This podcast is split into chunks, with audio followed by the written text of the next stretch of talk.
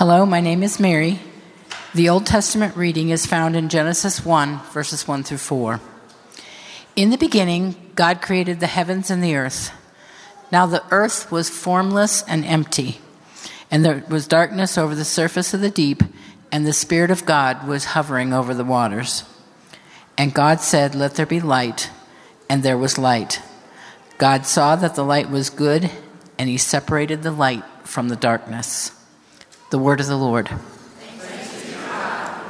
Hi, my name is Jossie.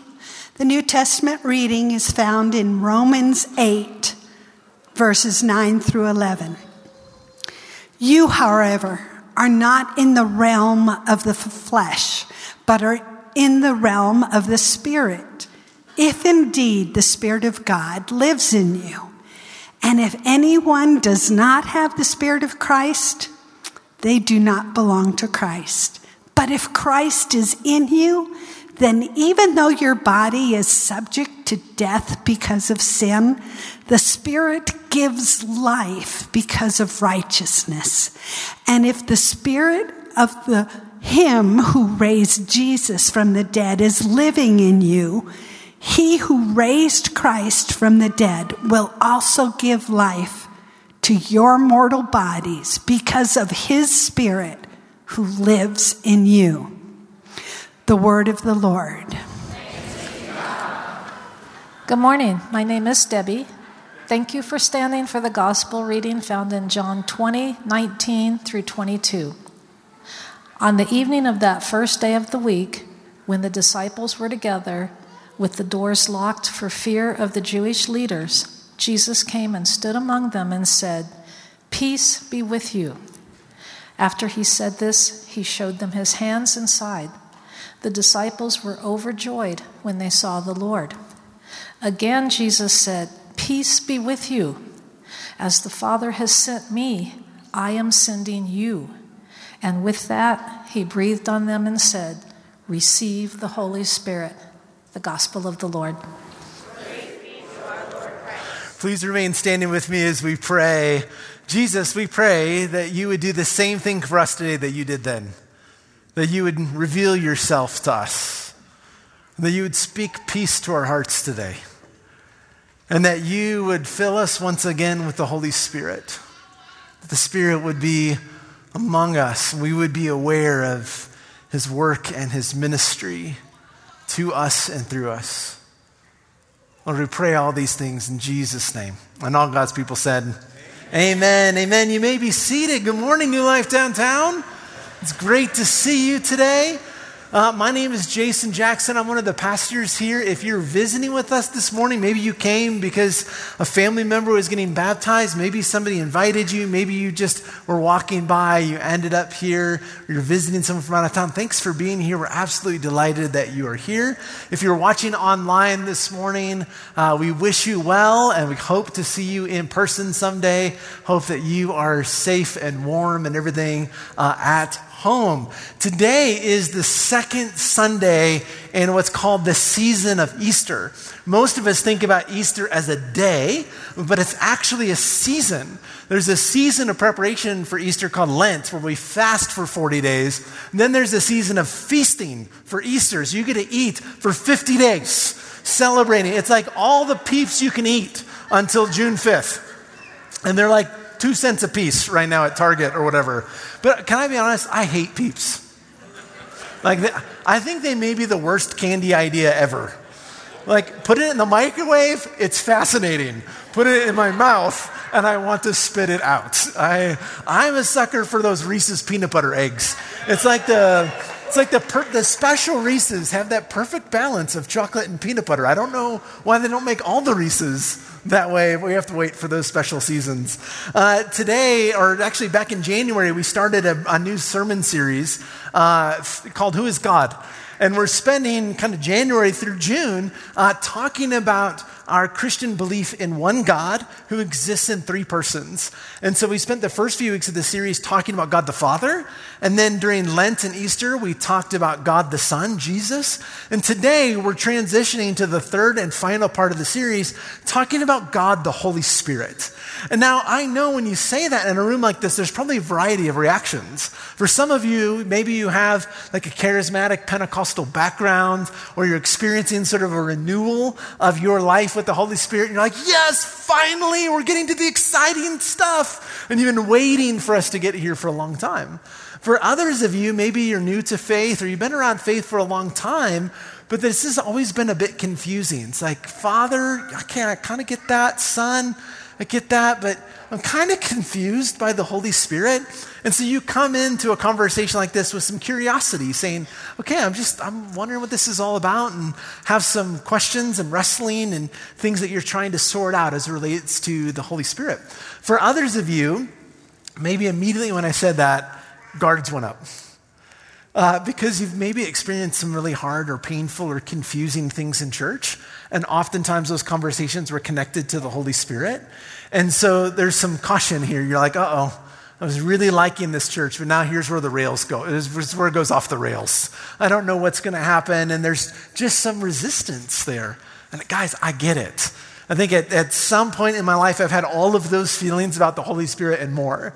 When I was a kid growing up in a small Midwest town, our family was sort of loosely connected to church. And so it, we, you know, went occasionally. Church didn't really have a huge part to play in our home life. We didn't talk about Jesus a lot. We didn't pray a lot, but we went to church occasionally. And so I had kind of an idea of who the Father was. Like the Father made sense to me.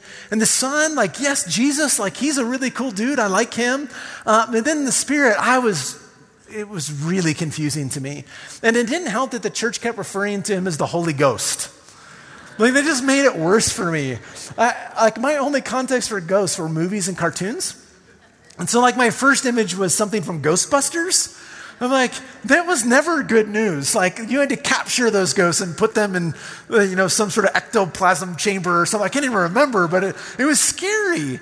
My other context was Scooby Doo, which is like ghosts aren't real. They're always humans, like dressed up in some sort of costume. So I was really confused. And then I remembered Casper it's like maybe the Holy Spirit's like Casper, like the friendly ghost in some capacity, but it's just vague for me. And then I, when I became a follower of Jesus in the end of high school, I started going to this charismatic Pentecostal church with my friends. And I remember walking into this church and there's like a band on stage. People raising their hands and they're dancing and they're yelling. And, and then I started hearing strange languages like being spoken. And I was like, what is going on? And then people are coming forward for prayer and they're being overwhelmed by the presence of God and they're laying on the floor. And we're going, this is weird. I have no clue what's happening here. And yet, as a teenager going through the things I was going through at the time, I was desperate for God. I was hungry for God. I wanted all of God I could possibly sort of wrap myself around. So I was like, I'll go forward for prayer. Anything that they're doing, I'm going to give it a try. And I had some life transforming experiences in that church. Some things that to this day I don't think I can fully explain. And yet I know that the Spirit of God showed up and did something in my life. And then I'm different because of those things. Then I went to a college that was a, a, charismatic university, and they talked about the Holy Spirit all the time. Um, they talked about primarily in terms of anointing, like what, what, what ministry have you been anointed for? What spiritual gifts do you have? And there was a lot of conversation around healing and praying for healing and the Spirit of God healing people. And there were some really beautiful things with that, but it also got caught up in what's called the prosperity gospel, where there was this sense that developed that if you have enough faith, then you can be healed and you can be wealthy that you will have full health and full wealth if you just have enough faith. And I personally had like reading through the New Testament for the first time, and I'm going, ah, I don't know how this fits with that. Jesus is saying you're going to be persecuted and that hard things are going to happen in life. And then I was learning about the historic church and the global church. And I was like, this doesn't line up with the scriptures and with Christianity throughout history and time. So I began to really, really struggle. I saw some things and I heard some things that I couldn't reconcile with the scriptures and with the church. And so I began to become very guarded and even a bit closed off to be honest, about some of the conversations around the spirits. And then I went to seminary. And the seminary that I went to talked about the Spirit in terms of transformation, primarily emphasized that the Spirit is the one who sanctifies us, who helps us to live like Jesus. And all of a sudden, I begin to sort of like open back up again to this idea. The Spirit is like, I really like this sense of the Spirit helping us to live a different kind of life. And over the course of my years there, with some conversations and books, the Lord just sort of helped me start to untangle some of the knots that had developed in my own sort of theology around the Spirit. And uh, over the course of time, begin to say, like, actually, all of these streams of church and the way that they talk about Jesus, there's beautiful, or the way they talk about the Spirit, there are beautiful things here. And began to just hold a, a more expansive view of the Spirit and began to be more open to what it is that the Spirit wanted to do in and through my life. And my hope for this series is that wherever you find yourself, kind of in that trajectory of emotions and experiences, that you would find a broad and expansive view of the Holy Spirit, and that you would sense his invitation just to be open to him and to open to what he wants to do as we walk through this time together. Amen? All right, so always in one of these series, like, well, where do you start? Where do you start in talking about the Holy Spirit?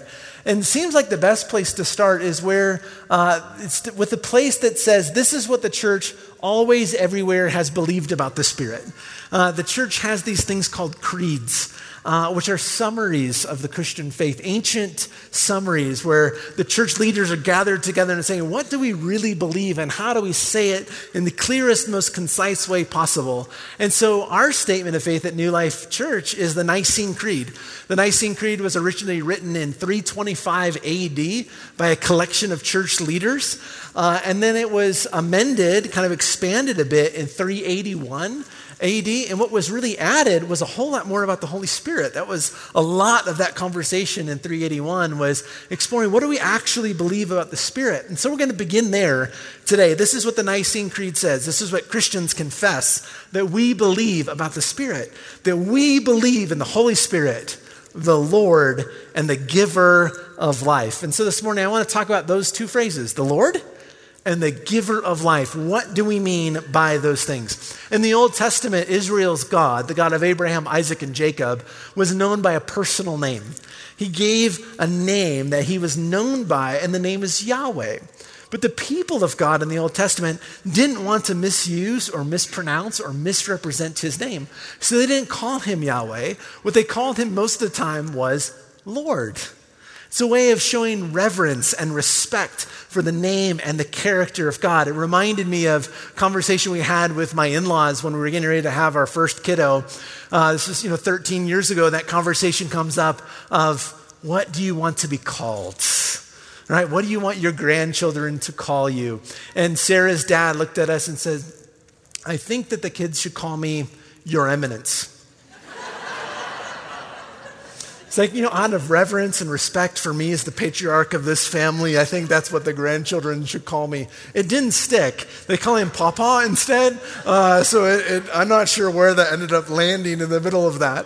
But there's a sense that they called God Lord in order to show reverence and respect. In the New Testament, one of the really sort of radical claims of the early church and of Jesus himself was that they were not only calling God the Father Lord, but calling Jesus Lord and saying, wait, Jesus is in every way God as well, and making this huge statement that Jesus is God. But Paul also applied it to the Spirit. In 2 Corinthians, he says, Now the Lord is the Spirit. So the Lord gets connected to Father and to Son and to Spirit. So the creed begins by calling the Holy Spirit Lord to really codify the Christian belief that we have one God who exists in three persons the Father, the Son, and the Spirit.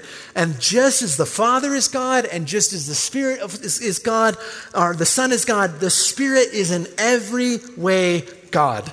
We have one God who exists in three divine persons. They're equal, they're co equal, they're co eternal, we say consubstantial, like of the same substance. It's all these ways for us trying to say the mystery of this one God in three persons. But this matters for us because it emphasizes that the Holy Spirit is a divine person, not a divine force.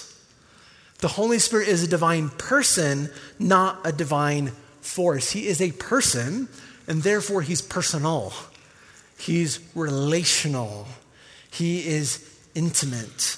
He is someone that knows us and someone that we can know. He's not an impersonal force. Oftentimes, what happens in the church is when we start talking about the Holy Spirit, we have these kind of concrete ideas about the Father, concrete ideas about the Son, and then when we get to the Spirit, all of a sudden we step, we step into Star Wars theology. That's right. The, the Spirit's like the Force, only there's no dark side. There's just the there's just the good side of the force, and we're like, it's just sort of everywhere. And then we talk about it like, you know, the spirit's like those vibes you feel in worship. You know, it's like when we're all together and we're singing, we're just like these holy vibes around, and that's the Spirit of God. And we'll talk about the Spirit in these really, really strange ways. But in this series, what I hope you see is that the, the Holy Spirit is a person. The Spirit acts in deeply personal, deeply relational, deeply intimate ways in our lives. This is who the Spirit is, and we're invited to embrace the Spirit the same way we embrace the Father and the Son, to embrace Him in those same relational ways. Until we do that, until we recognize that the Holy Spirit is a divine person, just like the Father and Son, we will have a difficult time relating to Him. We'll have a difficult time receiving Him. We'll have a difficult time participating with Him and what it is that He wants to do in and through us. So the Holy Spirit is the Lord. Second thing that the Creed says is that the Holy Spirit is the giver of life. The giver of life. It's interesting in the Old Testament, the phrase Holy Spirit only occurs two times. Most of the time, when the Spirit of God is talked about in the Old Testament, the phrases are used Spirit of God, Spirit of Yahweh, or if God is talking my spirit, if we're talking about God, his spirit. And so we use this kind of language. And actually, the very first time we encounter the spirit is with that language in Genesis chapter 1. Uh, chapter 1, verse 2, actually, but the first two verses start this way In the beginning, God created the heaven and the earth. And now the earth was formless and empty or formless and void. And darkness was over the surface of the deep, and the Spirit of God was hovering over the waters. It's this image of the Spirit of God hovering or hovering over this chaotic, lifeless thing.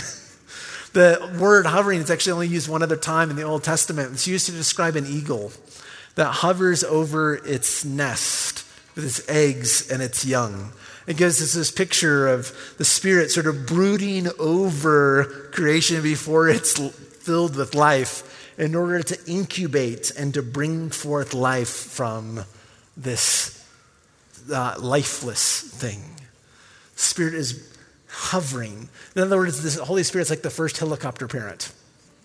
It's sort of there, overneath everything.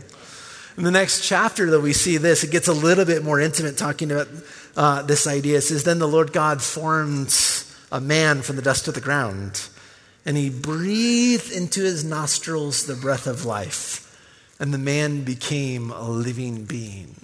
What we see in these opening chapters is this sense that the Spirit of God is giving life. He's brooding, hovering over creation, and God is breathing His Spirit into humanity, which that means is that every breath you take, and every move you make. It's not Sting and the police watching you, but it's the Spirit of God animating you. All you Gen Xers just got that like 80s music joke, and the rest of you are like, who is Sting? Is he like a wrestler or something? I don't even remember. That's another Gen X reference. I can't help you this morning. It's the Spirit of God that actually animates. One of the things we can say is that the Holy Spirit gives life to all creation that the Holy Spirit is the life giver. He gives life to all creation. All of life is a gift. And the Holy Spirit is the giver of life. What that means is that your life is a gift. Every single life is a gift. And that includes your life. Your life is a gift. You did not will yourself into existence and you do not sustain your life in isolation. I understand there's a whole lot of biological process and those things that go on in the midst of all of that. But what the scriptures want us to realize is that all of life began with the breath of God.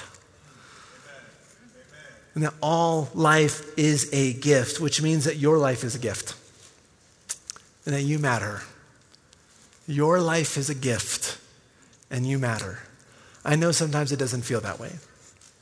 I know sometimes you can be like, yeah, I can understand how this person's life is a gift and that person's life is a gift. My, my life doesn't feel that way. Maybe you're sitting here this morning and saying, life actually doesn't feel anything like a gift. It feels like pain, it feels like hurt, it feels like disappointment, feels like unmet expectations. It feels like everything that I had hoped and dreamed and planned on, it's all just come unraveled. And nothing's worked out the way that I wanted it to, and life is nothing but hard. Friends, what I'm here to say to you this morning is that even in the midst of that, your life is a gift and your life matters. There are times it can feel like, how does my life matter? It feels insignificant. I feel lost. I feel like a lost cause. Maybe even feel like a liability or feel like a burden to others. Friends, your life matters. Your life is a gift, and your life matters. And what I want you to hear this morning is you are not alone and you are not on your own. That whatever it is that you're facing today, you are not alone and you are not on your own. Look around you. This is what the church does for one another is that we help each other when life starts to feel this way. When we start to question whether or not we matter, we start to question whether or not we're significant, when we find ourselves in places where maybe our mental health is failing, maybe it seems like all of our relationships are unraveling, where we feel lost, where we feel confused, where we're caught up in addictions, where we find ourselves in really dark and lonely places, the church exists to help us through those things. But we can only help when we know that there's an ask when we know what's going on. So if you find yourself in that place today, please ask for help. Please share with someone. Please tell them what's going on. If you're battling depression, you're battling anxiety, you're wrestling with all kinds of doubts or confusion, you find yourself stuck in something and you don't know how to get out of it, please ask for help.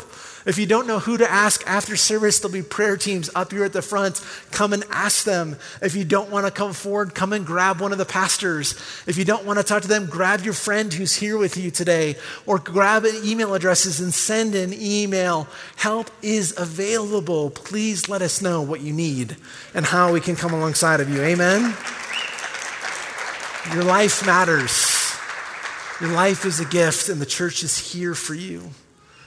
Second thing we start to see is that the Gospel of John likes this image of God breathing. Gospel of John picks up on the image in Genesis 2 of God breathing life into Adam. And we find the story at the end of the Gospel of John where the resurrected Jesus appears to his disciples and he walks up to them as they're kind of huddled and he tells them that passage we read, Peace be with you. And then it says this, and with that, he breathed on them and said, Receive the Holy Spirit. This is John's version of Pentecost, of God the Father and the Son giving the gift of the Holy Spirit to the church. Most of us are more familiar with the account in Luke's second volume, Acts, where all of the disciples are together in the upper room and they're there praying all together. All of a sudden, there's like this sound of rushing wind coming through, and then fiery flames kind of start to appear on their heads, and they start speaking in other tongues, and they flow out of the room, and people are like, These guys are crazy. They get accused of being drunk, and they're like, We're not drunk. The Holy Spirit has come, and they start to preach, and 3,000 people are added and they get baptized. We're like, this is an incredible story. And John reduces it all to Jesus coming and breathing on people. And like in the midst of a pandemic, like we read that differently now, don't we? Jesus coming up and going, we're like,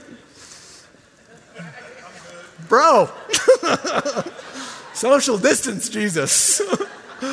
It's kind of hits us differently, but what, what uh, John wants us to see is he wants to, us to connect creation and Pentecost. He wants us to connect these two events. He wants us to tune in to the fact that the same Spirit that gives life to creation gives life to the church. That the Holy Spirit gives life to everyone, and the Holy Spirit gives life to the church. In Jesus, or in Genesis, the Spirit animates all of creation. But in John, it says there's a particular way in which the Holy Spirit animates the church. The church exists because of the Spirit of God. The church sustains, is sustained by the Spirit of God. The church didn't will itself into existence. The church wasn't just a bunch of people sitting around saying, ah, let's have a good idea of a kind of a gathering thing. Let's do these kind of things. No, the Spirit of God was poured out, and the church was born. And the church continues to sustain over all of the years because the Spirit of God is at work in the church.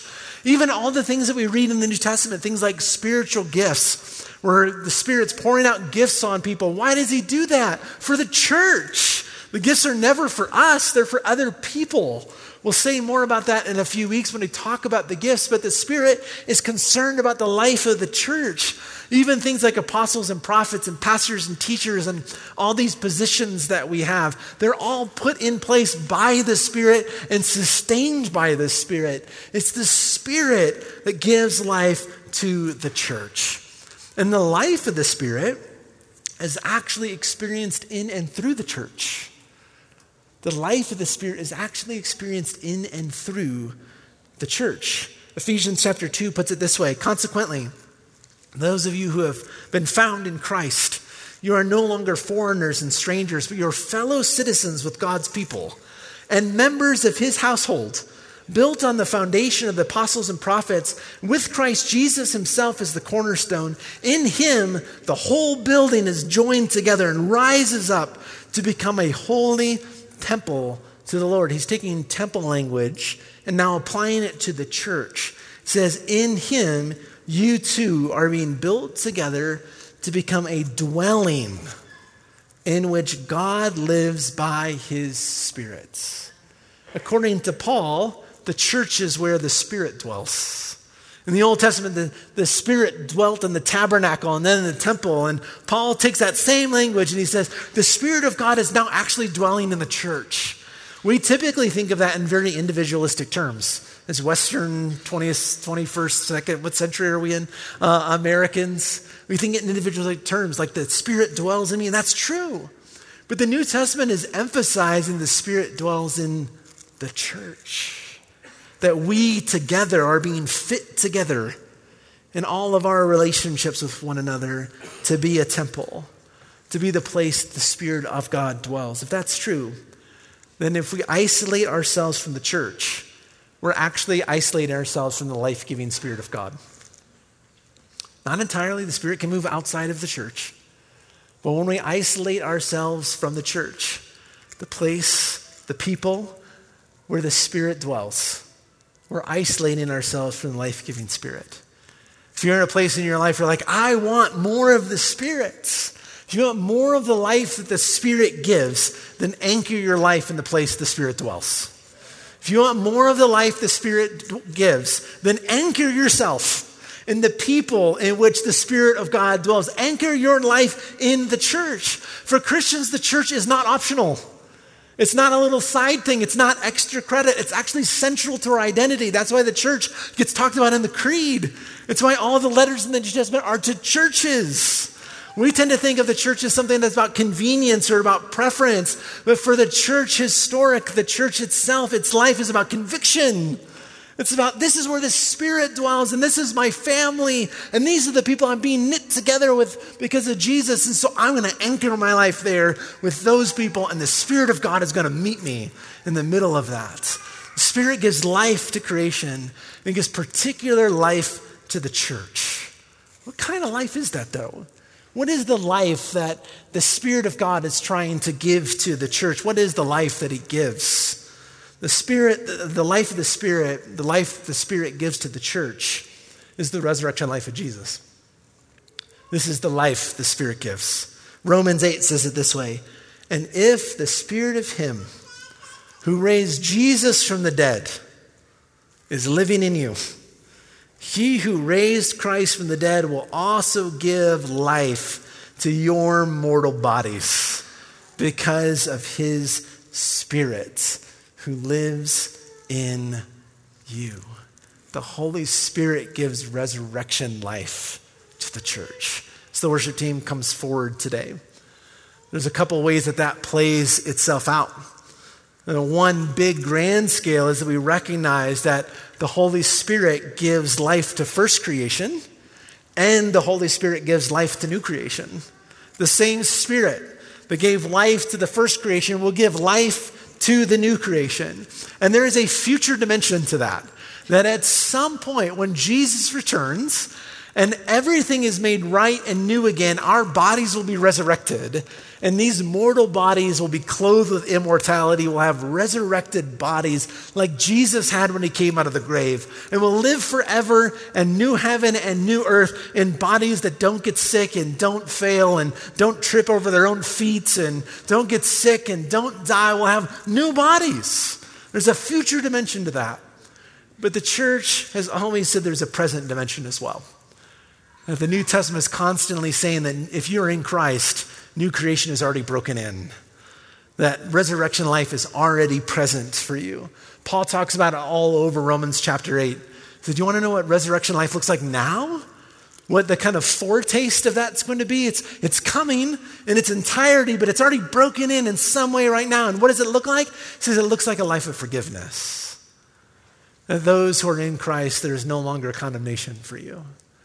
The resurrection life available to the church right now is the Spirit of God reminding us, teaching us, showing us that we've been forgiven. That you're forgiven. That's what resurrection life looks like now. It's forgiveness beginning to take deep root inside of your soul and knowing I've been forgiven. You want to know what resurrection life looks like now? Paul says it looks like a life of righteousness. That because the Holy Spirit has come, we've been empowered to live in a new way because of Jesus. Because the Spirit lives inside of us, we can now actually follow in the way of Jesus. We're no longer operating with the same old operating system. This is not on us to figure out, oh, how am I going to live right? Instead, the Spirit of God has come and taken up residence inside of us and is teaching us and showing us and maturing us. And we're learning how to live more and more like Jesus every day because the Spirit is inside of us. And so that resurrection life, how we're going to live in the future, we start to learn how to live now. You to know what resurrection life looks like? It looks like a life of peace, where the Holy Spirit of God comes and begins to shed peace in us. Then, in the midst of everything that's going on, we have a peace that doesn't make sense. A peace that passes all understanding. It's like, how are you at peace in the middle of that? Because the Spirit of God is with me because God is near me, because God is with me, and I suddenly have peace in the middle of these things. What does resurrection life look like? It looks like a life of belonging, of knowing that you've been adopted as God's daughter or God's son, that He's taken claim of you, that He's invited you to His table. He says, You're mine, you're my kid, and this is your family, these are all your crazy aunts and uncles. This is the people you've been knit together with. You are not alone, but you've been set into this family. What does resurrection life look like now? It looks like a life of hope. That we know that the story doesn't end with all these things happening. We can look at our lives and say, none of this is going well. We can be sitting in the midst of hardship and suffering and persecution. We can look at all that's happening in the world and our hearts break and we cry out in prayer and we ask God to change it, but we do so with hope because we know the story doesn't end this way. The story ends differently. We know that Jesus is going to come back, so in the midst of it, there's still hope for us because the Spirit has broken in. The resurrection life of the Spirit now looks like love. It's knowing you are loved. That God loves you. Father, Son, Holy Spirit is absolutely thrilled and delighted in you. He loves you. He's coming after you.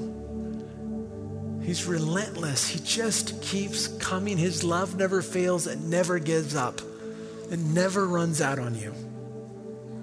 His love is continuing to come. It's a reminder that God is for you and God is with you. Would you stand with me this morning? This is the life that the Spirit wants to bring to us. And as I said at the very beginning, sometimes We can find places in life we just become resistant to the Spirit. But what I invite us to do is we sing this song, Spirit of God, fall on us. If you're willing, would you open up your hands and just say, Holy Spirit, come. I'm open. I want to know you. I want to know you, Holy Spirit. I want to experience the fullness of the resurrection life of Jesus that you have for me now.